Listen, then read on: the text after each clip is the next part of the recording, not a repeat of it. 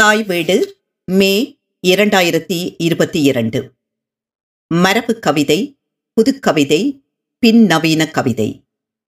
கேள்விகளும் விமர்சனமும். எழுதியவர் கவிதா லட்சுமி. வாசிப்பவர் ஆனந்தராணி பாலேந்திரா. தமிழ்ச் சூழலில் ஆரம்பத்தில் புதுக்கவிதை நவீன கவிதை இரண்டுமே ஒரே காலத்தில் ஒரு கவிஞரால் கையாளப்பட்டிருக்கின்றது என்றால் அது பாரதிதான். புதுக்கவிதை என்பது ஃப்ரீ வேர்ஸ் நவீன கவிதை என்பது மாடர்ன் போயட்ரி பாரதி இதை கையாண்ட விதம் வேறாக இருக்கிறது. அவர் அதற்குரிய யாப்பையும் எழுதுகிறார். எட்டயபுரம் மன்னருக்கு பாரதி எழுதிய சீட்டுக்கவி ஒன்றில் தமது கவிதைகளைப் பற்றி தானே குறிப்பிடும் போது சுவை புதிது பொருள் புதிது வளம் புதிது சொற்புதிது சோதிமிக்க நவகவிதை என்கிறார். ஆங்கிலத்தில் மாடர்ன் பொயட்ரி என்று சொல்வது போல தமிழில் அப்படி ஒன்று இருக்கிறதென்றால் பாரதி பாடலைத்தான் முதலில் உதாரணமாக சொல்ல முடியும். பாரதிக்கு இது தொடர்பான பிரஜை இருந்திருக்கின்றது. அவர் ஐரோப்பிய இலக்கியங்களையும் படித்தவர். பாரதியும் சரி அவரை பின்பற்றிய பாரதிதாசனும் சரி இவர்கள் யாருமே நவீன கவிதை என்று சொன்னபோது ஓசையை கைவிட்டு விடவில்லை. பாரதி தனது பாடல்களில் இசையோடு பாடப்படும் கவிதைகளையும் நவ கவிதை என்றுதான் சொல்கிறார். பாரதியின் நவ கவிதை என்பது என்ன? சொற்புதிது. நாம் கவிதைக்காக கையாளுகின்ற சொற்கள் வழக்கிழந்து போன சொற்கள் அல்ல. சொற்கள் தருகின்ற பொருள் என்ன விடயங்களை சொல்வதற்காக கவிதை பாடப் போகிறோம் என்பதை குறிக்கின்றது. பெண்ணியம் பற்றி தலித்தியம் பற்றி விடுதலை பற்றி மெய்யிய தேடலை பற்றி முக்கியமாக இவற்றையெல்லாம் நாம் எப்படி புதிதாக பார்க்கலாம் என்பதை பற்றி இப்படியாக அவருடைய கவிதைகளில் பொருள் புதிதாகிறது. சுவை புதிது. வேதாந்த தத்துவங்களை கண்ணன் பாடல்களினூடாக கொண்டு வந்ததும் தனது மனநிலையை ஒரு குயிலுக்கூடாகவும் பன்றிக்கூடாகவும் சொன்னதும் சுயத்தை முன்னிறுத்தியதும் காதலியைப் பற்றி சொல்லுவதும் ஆழப்படித்தால் பாரதி தன்னையே காதலியாக உருவகித்திருப்பதையும் உணர முடியும். இந்த சுவை பாரதி சொல்லும் புதிய சுவை. அதாவது பொருளை மறைபொருளாக வைத்து படைப்புகளை உருவாக்குவது. வளம் புதிது. கற்பனை வளம் சொல்வளம் ஞான வளம் பயன்பாட்டு வளம் என்பவை பாரதி கையாண்டவை. இந்த வளங்கள் என்பவை எழுதுவோருக்கும் படிப்போருக்கும் தோன்றும் ஞான காட்சியாகும். அதை சரியாக தோன்றும்படி ஆழமாகவும் பொருத்தமாகவும் கவிதையை ஒரு ஒழுங்கில் அடுக்கிக் கொண்டு செல்வதாகும். இப்படியாகவெல்லாம் இருப்பதனாலேதான் தன்னுடைய கவிதைகளை பாரதி நவகவிதை என்கிறார். வசன கவிதை என்பதை அவர் தனியாக குறிப்பிடுகிறார். எமது இன்றைய இலக்கிய உலகத்தில் வசன கவிதை என்பதைத்தான் நாம் புதுக்கவிதை என்றும் அதன் அடுத்த நகர்வாக நவீனம் என்றும் எடுத்துக்கொள்கின்றோம். நவீன கவிதை என்று சொல்லிக் கொள்ளும் வகைக்கு எம்மிடம் தமிழ்ச்சொல் இல்லை. பாரதி சொன்ன நவகவிதை ஒன்றுதான் இருக்கிறது. அதுவும் சமஸ்கிருதமாக இருக்கிறது. எது எப்படி என்றாலும் அடிப்படையில் இவையெல்லாம் வெறும் சொற்கள்தான். புதுக்கவிதை நவீனம் பின்னவீனம் என்பதையெல்லாம் யார் உருவாக்குகிறார்கள்? ஏன் உருவாக்குகிறார்கள்? யாருக்கு அடையாளம் தருவதற்காக உருவாக்குகிறார்கள்? யாரை நிராகரிப்பதற்காக இந்த சொற்களை உருவாக்கி கொண்டிருக்கிறார்கள்? மரபு இலக்கியங்களை ஏன் இவர்கள் மறுக்கிறார்கள் என்பதையெல்லாம் நாம் கவனித்தால் யதார்த்தத்தில் இவையெல்லாம் இலக்கியம் சார் உலகத்தினது குழுநிலைவாதங்களாகத்தான் இருக்கின்றன. ஒப்பீட்டிற்காக புதுக்கவிதையை பார்த்தோமானால் புதுக்கவிதையும் நவீன கவிதையும் ஒன்றா? சொற்படி பார்த்தால் புது என்பது தமிழ் நவீனம் என்பது சமஸ்கிருதம். இரண்டும் ஒரே கருத்துத்தான்.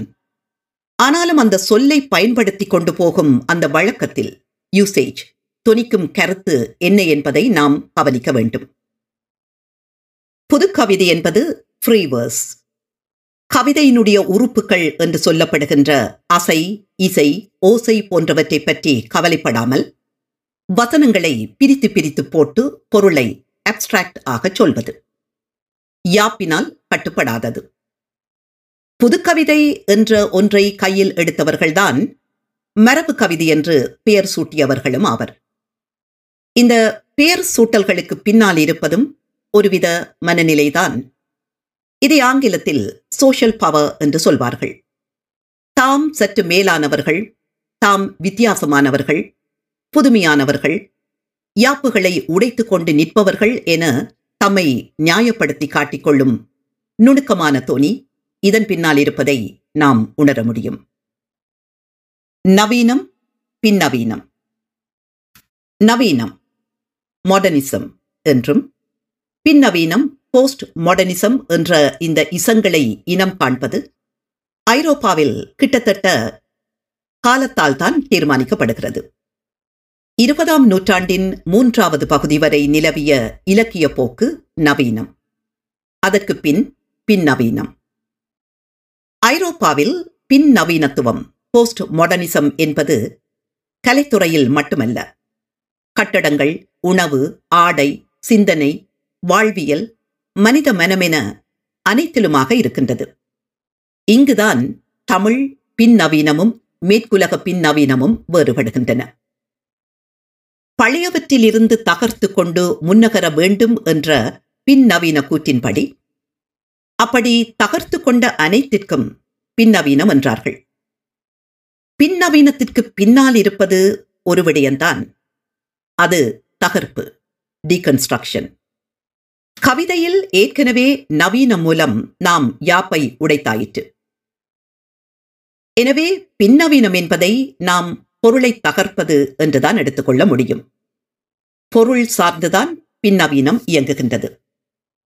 அடுத்ததாக அதன் பரிணாமம் என்ன? என்ற கேள்விக்கு வருவோமானால் அந்த கேள்விக்கு பதில் சொல்லும் அருகதை நமக்கு இருக்கின்றதா என்பதையும் நாம் நம்மையே கேட்டுக்கொள்ள வேண்டும். தமிழர் மரபும் ஐரோப்பிய சிந்தனையும். எங்களிடம் பல நூற்றாண்டுகளாக நிலவிய மரபை விட்டு நாம் ஐரோப்பிய சிந்தனையை கடன் வாங்கி பயன்படுத்த தொடங்கி பல காலமாகிவிட்டது இதனால் இதற்கான அடுத்த கட்ட வளர்ச்சியையும் நாம் உருவாக்கப் போவதில்லை. எம்மால் ஐரோப்பிய சிந்தனையின் பின்னால் நம்மை நகர்த்திச் செல்ல மட்டுமே முடியும். கலை இலக்கியம் என்பவற்றிற்குள் மட்டும்தான் நாம் இழுபடவும் முடிகிறது. ஐரோப்பாவில் வாழும் மொழியாக இருப்பவைகளுக்கு தமிழினுடைய தொன்மம் இல்லாவிட்டாலும் ஐரோப்பிய வரலாற்றில் போஸ்ட் மாடர்னிசம் வரை ஒரு சீரான ஓட்டம் இருக்கிறது.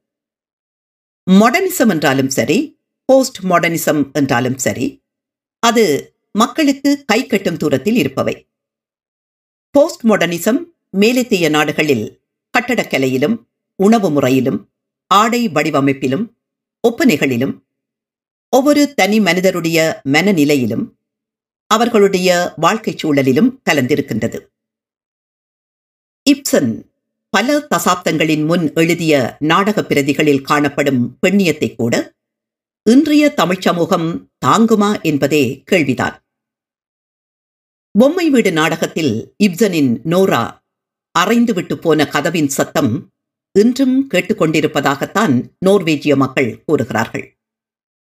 அப்படியான பதினெட்டாம் நூற்றாண்டிலிருந்தே இங்கு படிப்படியாக நிகழ்ந்த மாற்றம் இது. பின்னவீன மனநிலை கொண்ட ஓர் அம்மாவை ஒரு மனைவியை தமிழ் நவீனத்துவவாதிகள் ஏற்றுக்கொள்ள முடியுமா? எப்படி கற்காலத்தில் கற்களை கோருமையாக்கி பயன்படுத்த அக்காலத்து சமூகம் கற்றுக்கொண்டதோ? அதை போலவே பின்னவீனம் என்று சொல்லப்படும் காலம் இங்கு மக்களுக்கு கைக்கட்டிய தூரத்தில் கிடைக்கின்றன. அதில் அவர்கள் தம்மை கூர் செய்து கொண்டே போகிறார்கள். சமூகமும் பல வகைகளில் அந்த ஓட்டத்தினோடு சேர்ந்து ஓடுகின்றது. ஆனால் தமிழ்ச் சமூகம் அந்த இடத்தை இன்னும் எட்டவில்லை. பின்னவீனத்துவம் என்பது தமிழ் சமூகத்திற்கு வெகு தொலைவில் உள்ள ஒரு விடயம். மக்கள் வாழ்வியலுக்கு அருகில் இவைகளை நாம் கொண்டு போக முடியாத நிலையில்தான் கலை இலக்கியங்களில் மட்டுமாக பேசிக் கொண்டிருக்கிறோம் ஐரோப்பிய இலக்கியவாதிகள் சோக்ரட்டிஸையோ ஷேக்ஸ்பியரையோ இப்சனையோ விட்டுவிட்டு நவீனம் பேசவில்லை. தமிழ் சமூகமும் அவர்களை பேசிக் கொண்டுதான் இருக்கின்றது. ஆனால் எமது வேர்களையும் நாம் பல ஆயிரம் ஆண்டுகளாக எடுத்து வந்த அழகியலையும் பேசுவதற்குத்தான் விரும்புவதில்லை. அல்லது அது பற்றிய தேடலையோ அறிவையோ நாம் வளர்த்து கொள்ளவில்லை. மரபு இலக்கியங்கள் தரும் அழகியலை அறிந்து கொள்ளாத ஒரு நவீனத்துவ இலக்கியவாதியால் எழுதப்படும் நவீன கவிதைகளுக்கும் இந்த மரபு வழி வந்த ஏஸ்தட்டிக் சென்ஸ் உள்வாங்கிய ஒரு எழுத்தாளனுக்கும் பெரும் வித்தியாசங்கள் உள்ளன. எமது கலை சார்ந்த அழகியல் மரபு காலாகாலமாக ஆழ்மனதில் எம்மில் வேரோடி இருக்கிறது அந்த வேரை அறுத்தறிந்துவிட்டு நவீனம் செய்வது அப்பப்போ அந்த கணத்தில் நிற்குமே தவிர காலத்தால் நிற்காது. முற்போக்கு எழுத்தாளர்கள் பெரும்பான்மையினர் கலை மக்களுக்கானது என்ற கருத்தை கொண்டவர்களாகவே இருக்கின்றனர். அப்படி இருப்பவர்களால் போஸ்ட் மாடர்னிசம் என்ற வடிவத்தை அவர்கள் தமது கலைக்கூடாக எடுத்துக்கொண்டு போனாலும் அது மக்களை கைப்பிடித்து அழைத்துச் செல்லும் வடிவமாக இருக்க முடியுமா? அப்படியானால் தமிழ் சமூகத்திற்கும் பின் நவீனத்துவத்துக்குமான இடைவெளி பெரிதா? தமிழ் சமூகத்தினது சிந்தனை அடிமைத்தனம். இது எந்த இடத்தில் தொடங்குகிறதென்றால் காலனிய காலம் எம்மில் ஏற்படுத்திய சிந்தனை அடிமைத்தனத்திலிருந்து தொடங்குகிறது. எப்போது ஆங்கிலேயர்கள் எமது கலைகளின் மீதும் அழகியல் மீதும் தமது அழகியலையும் கரத்தையும் திணித்தார்களோ அப்போதிருந்தே அவர்களுடைய கண்ணாடிகளை நாம் அணிந்து எம்மை பார்க்க தொடங்கிவிட்டோம். மனித மனம் எப்போதும் தன்னை விட பெரிதாக தெரிகிற ஒரு விடயத்தை நோக்கியே செயல்படும். எமது சிற்பங்கள் அகத்தை பார்க்க கற்றுக் கொடுக்கின்றன. ஐரோப்பிய மரபு உடல் மெஸ்குலினை அடிப்படையாக கொண்டிருக்கிறது. எமது சிற்பங்கள் பாதி கண்மூடியிருப்பதன் அர்த்தம் சுயத்தை அறி என்பதுதான். ஆனால் நாங்கள் உன்னை நீ அறி என்ற ஐரோப்பிய சிந்தனை வழிதான் பயணப்பட்டிருக்கிறோம். எமது மரபிலிருந்து எமது கலை சிந்தனையை வளர்க்கவில்லை. ஆனாலும் ஐரோப்பியர்களை பின்பற்றி தனிமனித சிந்தனையையும் சுயத்தையும் பின் நவீனத்துவம் என்று பேசிக் கொண்டிருக்கிறோம் எங்களிடம் என்ன இருக்கின்றது என்று எங்களில் பெரும்பான்மையினருக்கு தெரியாது என்பதுதான் உண்மை. நவீன சிந்தனை அடிமைத்தனத்தின் உருமாறிய ஒரு வடிவமாகத்தான் இந்த தமிழ் பின்னவீனங்களை பார்க்க முடிகிறது. எப்படி சமஸ்கிருத மொழி தமிழரது நாட்டியத்தில் தனது ஆளுமையை செலுத்திக் கொண்டிருக்கின்றதோ எப்படி நாம் அம்மொழிக்கும் அவர்களுடைய சிந்தனைக்கும் அடிமையாகி கிடக்கிறோமோ அதன் இன்னொரு வடிவம்தான் ஐரோப்பிய சிந்தனைக்குள் நம் கலை இலக்கியங்களை பார்க்கத் தொடங்கியதும் ஆகும் உடைந்து போன இந்திய சிற்பம் ஒன்றின் முன்னால் மணிக்கணக்காக உட்கார்ந்திருக்கக்கூடிய என்னால் ஐரோப்பிய சிற்பக்கலைக்கு முன்பாகவோ ஒரு பின் நவீனத்துவ கட்டடத்துக்கு முன்பாகவோ இதயம் துடிக்க அமர்ந்திருக்க முடிவதில்லை. இந்த அழகியல் கருத்து நான் கருவில் இருக்கும் போதே எனக்குள் ஊட்டப்பட்ட ஒன்று. ஓரிரு நூற்றாண்டுகளால் இதை உடைத்துவிட முடியாது என்பது என் சார்ந்த ஒரு உணர்வு நிலை. ரவிவர்மாவின் ஓவியங்களை எடுத்துக்கொண்டால் அவர் ஐரோப்பிய தொழில்நுட்பத்தை எடுத்துக்கொண்டார் சிந்தனையை இந்திய கலை மரபில் இருந்துதான் நகர்த்தி செல்கிறார். அதுவும் ஐரோப்பிய கருத்துக்களுக்கு எதிராகத்தான் தனது படைப்புகளையும் முன்வைக்கிறார். நல்லவை எங்கிருந்தாலும் எடுத்துக்கொள்வது சமூகத்துக்கு சிறப்பே என்ற கருத்துக்களும் இருக்கின்றன. ஆனால் நல்ல விடயங்களை பிற சமூகங்களிலிருந்து பெற்றுக்கொள்வது என்பது வேறு கடிவாளம் பூட்டியது போல அதன் பின்னால் ஓடிக்கொண்டிருப்பது என்பது வேறு. எங்கள் கலைமரபில் இந்த கோட்பாடுகள் இருக்கின்றனவா இல்லையா என்பதை தெரியாமலே இருப்பது மற்றொன்று. ஐரோப்பிய சிந்தனையில் பின் நவீனத்துவத்தையும் கடந்து நிற்கின்றது என்று சொல்கிற பல விடயங்கள் சாதாரணமாக எமது நாட்டார் மரபில் இருக்கின்றன. சமூகம் சார்ந்தும் ஆண் பெண் உறவு சார்ந்தும் நாம் எமது வாழ்க்கை காலத்தில் நினைத்து பார்க்க முடியாத விடயங்கள் எல்லாம் ட்ரைபல் சொசைட்டி பழங்குடி சமூகத்திடம் இருக்கின்றன. அதையெல்லாம் தமிழ்ச் சமூகம் கண்டுகொள்ளாமல் அதற்கு அந்தஸ்தும் கொடுக்காமல் மேலைத்தேய சிந்தனையை நகலெடுத்து அதை வைத்துக்கொண்டு ஒரு மேலாதிக்க தன்மையை காட்ட விரும்புகிறது. இதில் இருப்பது ஒரு வகையான போலித்தனம். நாட்டார் மரபில் மட்டுமல்ல நாம் பேசும் மார்க்சியம் சோசியலிசம் இன்புற இசங்களும் அதனுடைய கூறுகளும் எமது சங்க இலக்கியங்களில் இருப்பதையும் நாம் கவனிப்பதில்லை. காலனிய காலத்திற்கு பின் இருக்கும் நாம் எமது சிந்தனைகளில் இருந்து எதையும் கட்டியெழுப்பும் தகுதியை உடையவர்களாகவும் இல்லை. வளர்க்க தவறிய சில தமிழர் சிந்தனைகள். நவீனம் பின்னவீனம் என்பதற்கான சில சொற்குறிப்புகள் கட்டுமான உடைப்பு. பேசுபொருள் உடைப்பு. சமூகத்தை பேசுதல். சுயம் என்பது முன்னிறுத்தப்படுகிறது. எல்லாமுமே மாற்றத்திற்குள்ளாவது. தகர்ப்பது. எல்லா உயிரையும் தனித்தனி சுயமாக பார்ப்பது. தமிழர் சிந்தனைகள். சொன்மை வேறு பொருண்மை வேறு என்று கூறும் தொல்காப்பியம். சொல் என்பது வேறு பொருள் என்பது வேறு என்று சொல்லின் கட்டமைப்பை தனியாகவும் பொருளை தனியாகவும் பார்க்க முடியும். கலை மரபின் கட்டுமானத்திலும் எப்பொழுதும் ஒரே பேசுபொருள்தான் பேசப்பட வேண்டும் என்ற தேவையில்லை. ஒரு கட்டுமானத்தினோடு நாம் எத்தனையோ வெவ்வேறு பேசுபொருட்களை கொண்டு வர முடியும். ஒரு பேசுபொருளை நாம் எத்தனையோ வெவ்வேறு கட்டுமானங்களுக்குள் கொண்டு வர முடியும். இரண்டாயிரம் வருடங்களுக்கு முன் தமிழில் சொல்லப்பட்டவை. அரசியல் பிழைத்தோர்க்கு அறம் கூற்றாவது சிலப்பதிகாரத்தின் அடிப்படை கூறு. தேடியுள்ளே கண்டு தீர்ந்தற்ற வாரன்றே அகத்தை காண் எனும் தத்துவ சிந்தனை. எடுத்தியம்பப்படும் தனிமனித மனத்தின் சுதந்திர வெளிப்பாடு. ஆடல் வல்லான் பிரதிபலிக்கும் நம்மை நாம் பிரபஞ்சம் அளாவி பார்க்கும் சிவ தத்துவ கோட்பாடு. நீயும் இந்த பிரபஞ்சமும் ஒன்றுதான் என்பதன் குறியீட்டு வடிவம். படிமம். ஏறத்தாழ நவீன சிற்பம். மனித மனத்தின் கடவுள் தத்துவம்.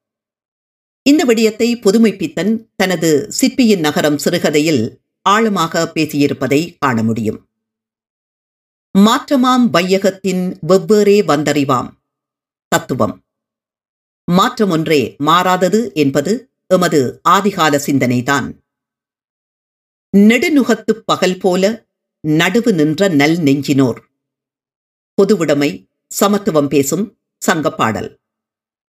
யாதுமோரே யாவரும் கேளிர். புறநானூறு கணியன் பூங்குன்றனார். தற்போது மேற்குலகங்கள் பேசும் உலகமயமாக்கல் சிந்தனை. குளோபலைசேஷன் இன்டகிரேஷன் பொலிசி பொக்கும் எல்லா உயிர்க்கும் சிறப்பொவ்வா செய்தொழில் வேற்றுமை யான்? எல்லா உயிர்க்கும் பிறப்பு ஒரு தன்மையானதே. தமிழ் சிந்தனை மரபு கலை சார்ந்த கோட்பாடுகள் அவற்றின் கட்டுமானம் மற்றும் கருத்தியல் சார்ந்து அவைகளின் வேர்வரை சென்று ஆழமாக ஆய்ந்திடும் தன்மை எம்மிடமிருந்தும் அவைகளை எமது சமூகம் ஆழத்தோடு விளங்கிக் கொண்டு செயற்படாது. இவைகளை புதிதாக பார்ப்பது போல நாம் இழுபட்டு கொண்டிருப்பது சிந்தனை அடிமைத்தனமே. எதையும் தேடாமலும் நடைமுறைப்படுத்தாமலும் பல நூற்றாண்டுகளை கடந்துவிட்டோம். அதன் பயனாய் மொழிகளை மட்டுமின்றி கடன் பெற்றுக்கொண்ட சிந்தனைகளின் மூலமும் கட்டுண்டு கிடக்கிறோம். இந்த சிந்தனை அடிமைத்தனத்திலிருந்து விடுபடுதல் எல்லா தளங்களிலும் செயற்பாட்டுக்கு உட்படுத்தப்பட வேண்டிய ஒன்று. இவற்றை அனைத்து கலைகளிலும் வாழ்விலும் எமது சமூகம் எடுத்துச் செல்ல வேண்டும். பின்னவீனத்துவ மறுப்பும் ஆதரிப்பும்.